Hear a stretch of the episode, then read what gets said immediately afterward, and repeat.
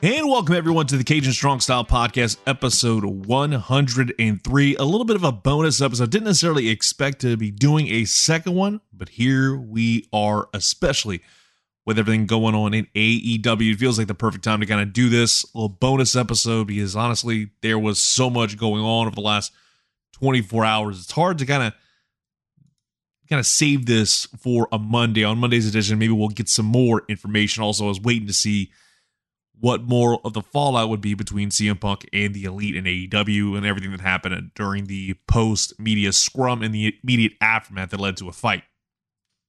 So we're going to go ahead and start off looking at the fallout and also reports that have since come out in terms of the sequence of events because there's a lot of stuff going on. There's multiple stories.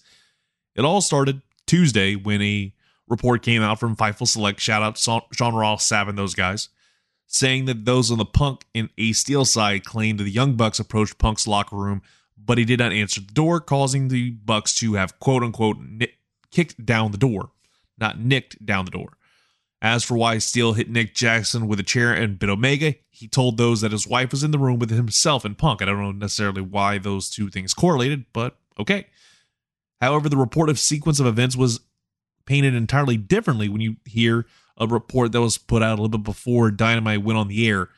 And this is coming from the Elite's point of view, saying that, and this is coming from a source close to the Bucks, saying that they wanted to talk to CM Punk as he'd outlined they should do if they had a problem.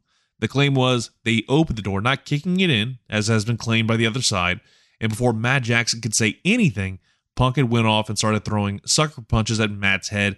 Nick went to intervene, and Ace Steel allegedly threw a chair.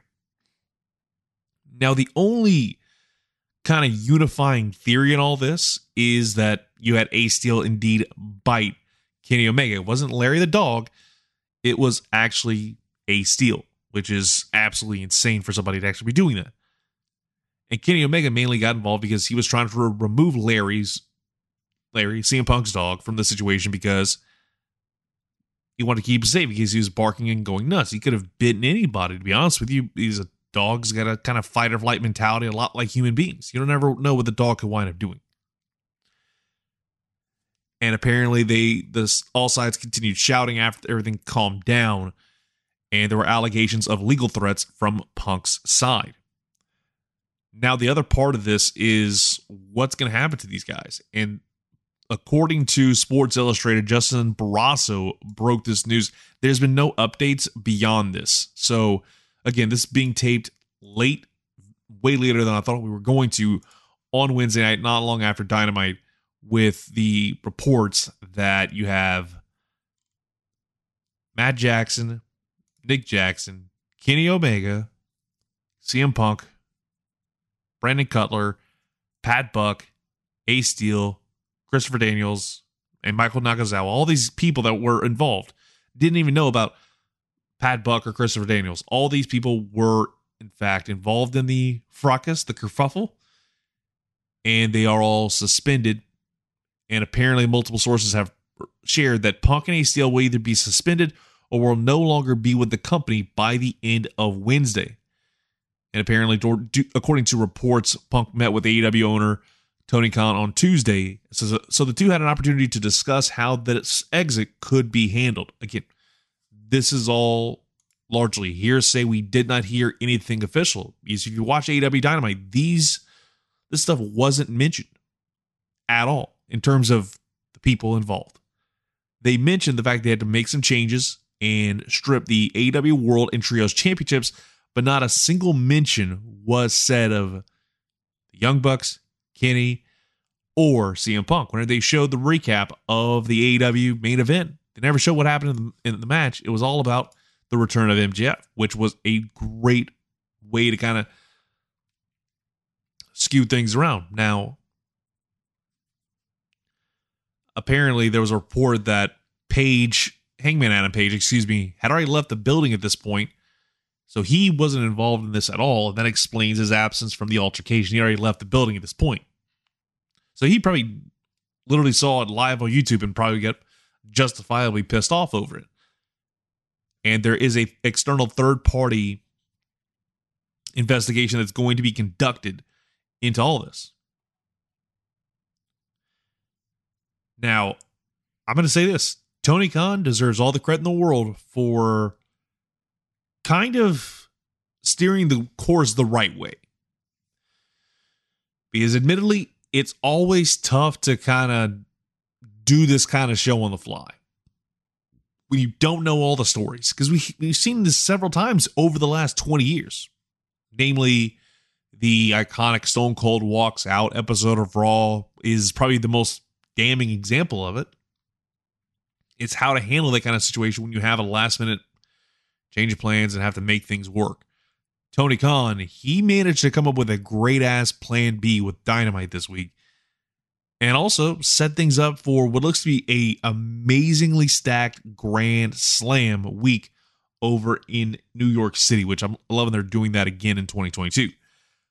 So he opens up the show talking about vacating both titles. And here's where I think he knocked out of the park. He gave us a match that they already announced and added a little bit of more stakes to it.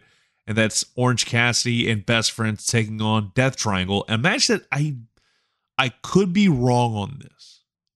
Because again, it's been two years and just my brain's crazy. But I feel like we were about to get this match in like a street fight or something and essentially the pandemic happened and Pac went back home and they they didn't come back for a long time. Then they just dropped it cold basically. Then you kind of moved on with a lot of d- other different angles for the best friends to kind of have in the meantime and in between time. And then to go to the World Championship. And Tony Khan, again, he made lemonade out of lemons, announcing a tournament of champions for the vacant AEW Championship, which honestly I love the idea of.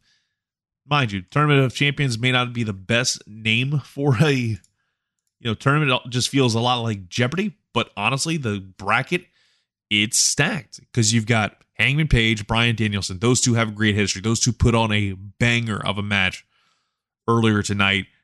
Bryan Danielson got the win. And honestly, I think Bryan Danielson, as much as I love Jon Moxley, I feel like it should be Danielson's opportunity to have the title for at least a little while and then drop it down the road to one MJF. You also have Sammy Guevara, Darby Allin on Friday night. And I'm not going to spoil anything for anybody because I want people to go check out this week's edition of Rampage with Claudio Castagnoli and Dax Harwood, without a doubt, two of the best wrestlers going at it today.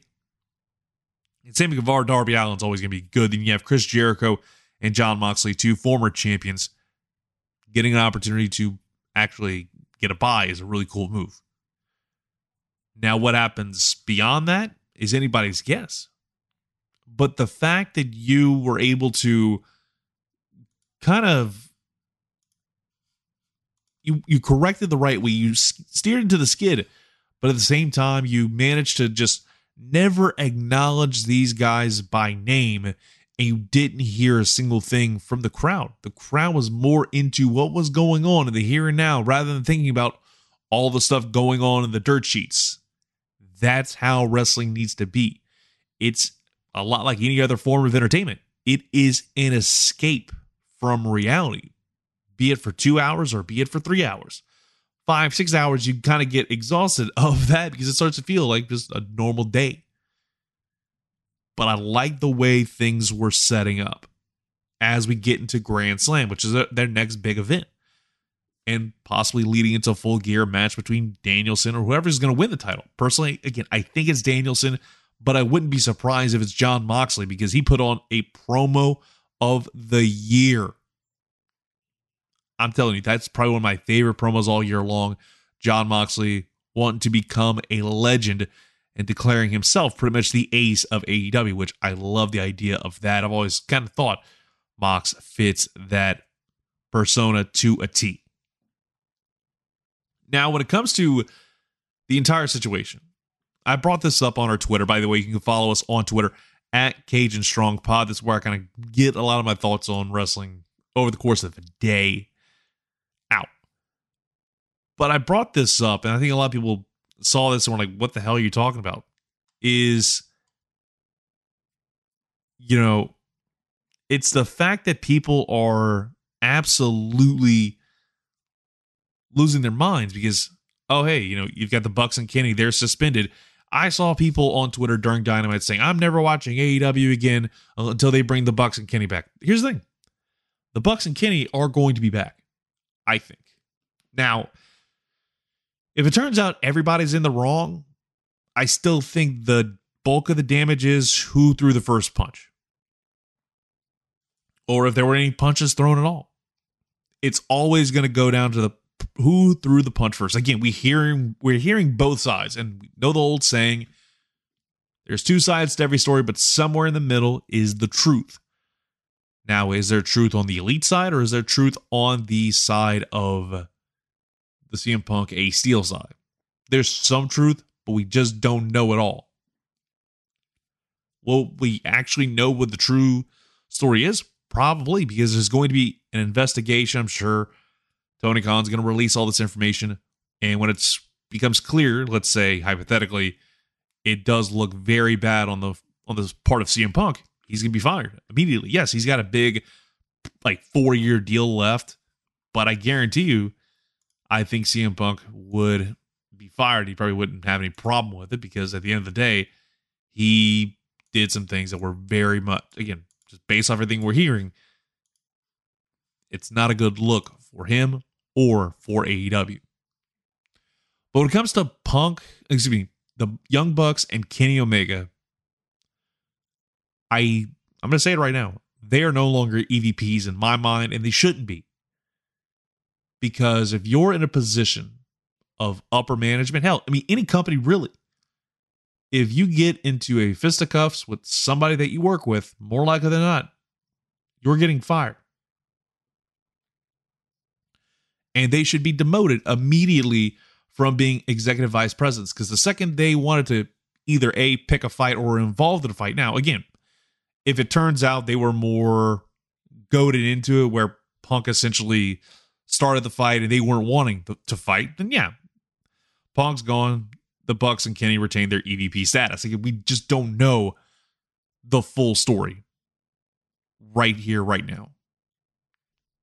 But I'm I just really think that the Bucks and Kenny should not be executive vice presidents anymore because of their actions that we know right here, right now. Now, again, two, three months from now, maybe we see the full story, then yeah, we can change our minds on it. But in the here and now, I think they should be no longer the EVPs. And I think CM Punk should probably be fired. Ace Steel as well move on. It's going to hurt. But at the same time, what they did on Dynamite was make a statement. And it was a statement of them saying, hey, if y'all want to pull any of this other BS, this was to everybody in the locker room. If anybody wants to try any of this BS, guess what? You're expendable. Nobody's bigger than the three letters that this company represents. All Elite Wrestling, this is a company where you guys got to show some respect. And again, I mentioned on the podcast on Sunday, there is no locker room that is truly harmonious every single day. There's no way. I guarantee you go to any NFL locker room or any locker room of a professional sports organization, and hell, any locker room in pro wrestling over the last 20 years, if not longer, you've seen and you've heard of tense situations. Hell, you can go back to, especially in the 90s, with Shawn Michaels would be prodding everybody like nobody's business. I mean, Bret Hart pulled a good bit of his hair out in a locker room spat and pulled them apart and essentially said, and they never really got any much of a big backlash. Now, again, I think it's also the fact that we don't know the whole story now versus back then.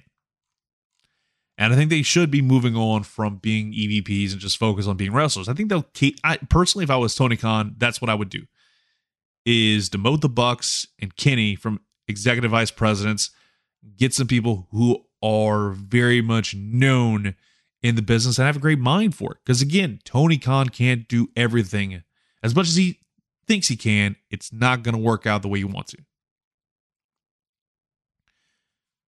And I just don't think you fire the heart and soul of AEW.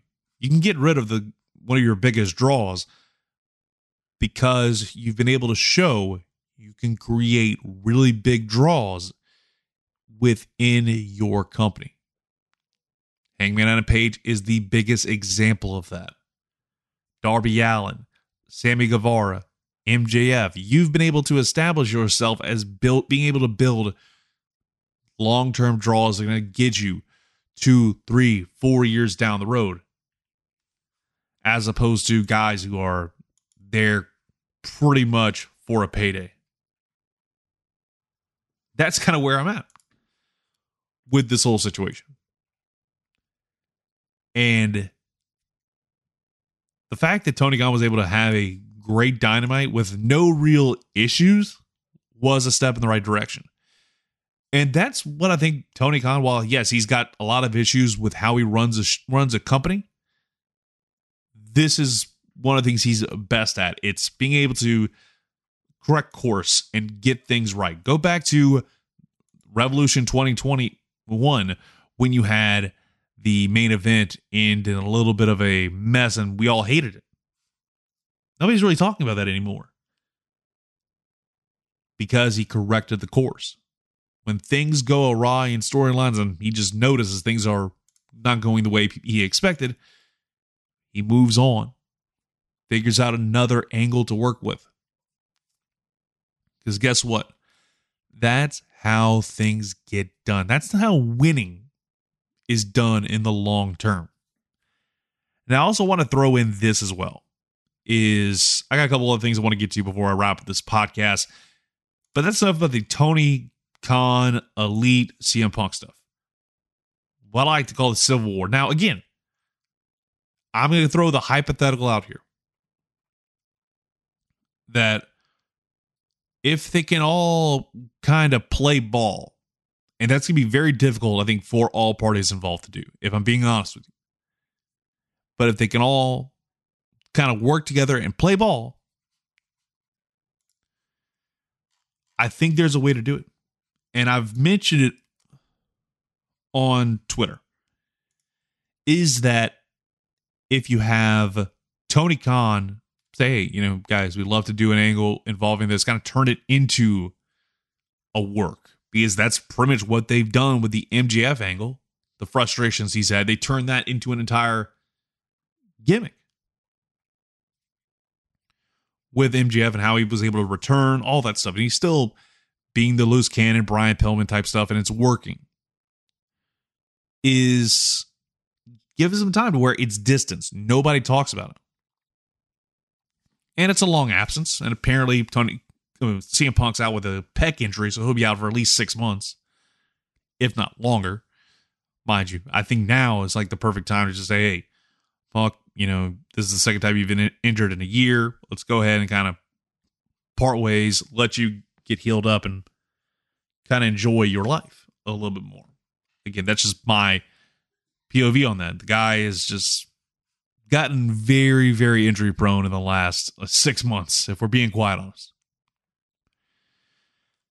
Now we get to this point where if they do all come back and they're all in the same or similar position, I'd say why not do this? Go full blown Marvel Civil Civil War style, where everybody who's either with the Bucks or against the Bucks, it just becomes a giant war and Blackpool Combat Club is just kind of standing in the middle of all this. I think that would be a really cool angle to work with, and have that be a be a thing that you just build up and work on for an entire year. And you, how do you end it? You know, maybe blood and guts is the way to be. And especially since you know Bobby Fish is no longer part of AEW, and now that the Bucks are suspended indefinitely, more likely than not, we're not going to get the amazing angle that I was thinking about with the the super the undisputed Elite breaking up, and then it's Kenny Omega and the Bucks asking for help from Hangman Page, all the stuff. But now it's not the case. We won't be able to see that anymore. Would have been great what if booking, but you know things happen. The other thing I want to get to here is involving certain people in this wrestling industry. And one of those is Ringside News and the jabroni Brad Shepard. First off, if you're getting your news from Ringside News, please stop. There's several other reputable publications or websites that you can check out rather than hearing or even reading the BS that Brad Shepard brings up. And there's a report that came out through Ringside News saying that Thunder Rosa apparently has asked for her AEW release, but that was not granted. And said that Thunder Rosa requested her release after the Marina Shafir match. She didn't get that; she wanted time off, but since that time was, since that time she has not gotten, she requested her release again. Now, here's the thing, and it just blows my mind how much this dude just constantly says stupid crap and people believe it. And I'm hoping people can finally just realize this dude is just so full of it. You can't even believe how many times I've just sat there. I'm like, okay, this dude's a kind of a jabron. That was back in June of 2022. That match happened. And again, she's actually legit injured. And according to Bryan Alvarez, he shot that thing down pretty doggone quickly, saying that's not true at all. And the fact that the last match he had in AEW was against Marina Shafir. I don't think there's any heat between those two. Again, Thunder Rosa's dealing with injuries. It happens. It's pro wrestling. People get hurt. Ain't ballet. We've heard it a million times over. That's the way this is. That's the way this business is. But a guy like Brad Shepard is bag from Ringside News, which is a complete joke of a website, by the way. I'd say, honestly, if you don't hear it from Meltzer, if you don't hear it from Bryan Alvarez, and if you don't hear it from Sean Ross Sapp, it don't matter. Because this dude's a complete just a brone. And the fact that when you literally pull, I pulled up this page just for the giggles and grins of it, and immediately the first thing I see is a thirst trap article. That's literally what you're doing. Is that kind of crap. And that's in the front page with Gigi Dolan. Sending temperatures soaring with super skimpy bikini photo drop. Yeah, that's what you're doing to get people talking. Another one with Paige. And that's just in the first like 20 articles. Must see photos, all of them. Thirst traps. Thirst trap, thirst trap, thirst trap. It's absurd to me that we continue to get to this point. And again, AW Women's Star asked for release. That's a rumor, and it was turned out to be complete BS. One thing that was seemingly becoming more true now is Malakai Black, and he's going to be released, but it is a very, very, very conditional release. And, you know, it was more Tony Khan wants to retain Black and hoped he wanted to see him as part of the brand for years to come, but he's dealing with some personal things according to a lot of the reports. So he's letting him out of his contract, but really kind of saying, hey, you know, you can't wrestle anywhere anytime soon. In fact, he had withdrawn from a show on September 9th at an indie show in Ohio. Now, the door's not closed for him to return whenever he feels like his mind is right or whatever. But it's interesting to see that kind of little wrinkle in the story. I got one more bit of information, one bit, one more bit of news not about the podcast or anything, not about wrestling, more about the world of MMA. Because those here in the Acadian area are going to love this news. With Dustin the Diamond Poirier getting back into the octagon, it became official today. There was a lot of rumors about this. It felt like for weeks, if not months, with Dustin Poirier taking on Michael Chandler. This match had been bandied about since before his title fight, since beating Conor McGregor since that point. This is pretty much before Khabib Nurmagomedov officially retired, and you got to see Poirier in a title fight. This is one of those a lot of people were looking forward to seeing, and we're finally going to see it at Madison Square Garden in November as part of UFC 281. And my God, that is going to be a phenomenal show, especially when you look at the, the co main event and the main event of this, the headliners. Israel Adesanya defending the middleweight championship against Alex Pereira, which, by the way, is probably going to be Izzy's toughest test in the UFC because Pereira has knocked him out twice in kickboxing. That's something not a whole lot of people knew about until after they saw Pereira win his last fight. That was something that was brought up a lot. Then you have Carla Esparza defending the women's strawweight championship against perennial contender Zhang Wei Li. Again, those two headliners, those should be really good fights. And here's the thing that's not the only stuff you've got on tap for this show right now. And again, the, we haven't broken it down in terms of what's on the prelims and what's on the main card yet. But I feel like Molly McCann, Meatball McCann, should absolutely be one of those fights on the main card. She's been moving up the rankings as of late. I think she has an opportunity to be part of a UFC pay per view main card. She's been working her way up, mainly fighting out in London, England, but being part of those fight nights and having three straight either fight of the nights or performance of the nights may get Molly McCann into the contention towards the very top of the UFC. And that the fact that she's a friend of Patty the Baddy, you can't help but to root for her. But again, just those three fights alone, or four, counting the Dustin Poirier fight coming up at Madison Square Garden. Then you also have another lightweight bout between two guys that want to kind of move up the rankings and Dan Hooker and Claudio Puelas. Again, this is more of your second tier guys as opposed to Poirier, Michael Chandler, which could be an opportunity for a UFC lightweight title fight before too long. Because in two because you have the lightweight championship being defended in one of those or the lightweight championship being determined because you get Charles Oliveira against Islam Makhachev at UFC 280 in October. So you got all that going on.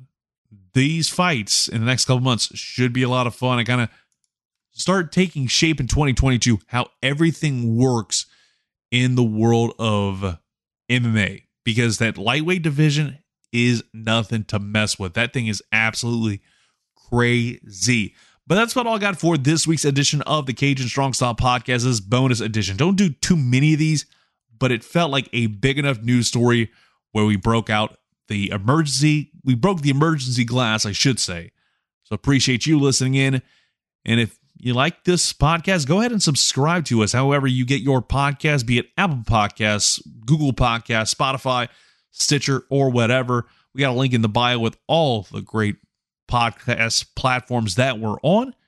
And hey, make sure if you're on Apple Podcasts or Spotify, leave us a five star review and we'll go ahead and shout you out because, hey, you know, again, we want people to acknowledge that this is the premier podcast in the sport of professional wrestling. You'd be like a good friend, T Dixon 508 on Apple Podcasts, saying, Great podcast. I highly recommend making this a part of your routine if you are a wrestling fan. These guys know their stuff, and two thumbs up. Haven't seen anything on the Spotify side. Then again, haven't necessarily looked at it all that much, but I'm certain we've gotten a good bit of five star reviews right there. Again, appreciate everybody for listening into the podcast. Be back with you next week and hopefully getting into more lighter side stuff rather than the more serious, hard news. Because honestly, I'd much rather talk about the, the fun stuff and the actual stuff that goes on in the 20 by 20 squared circle.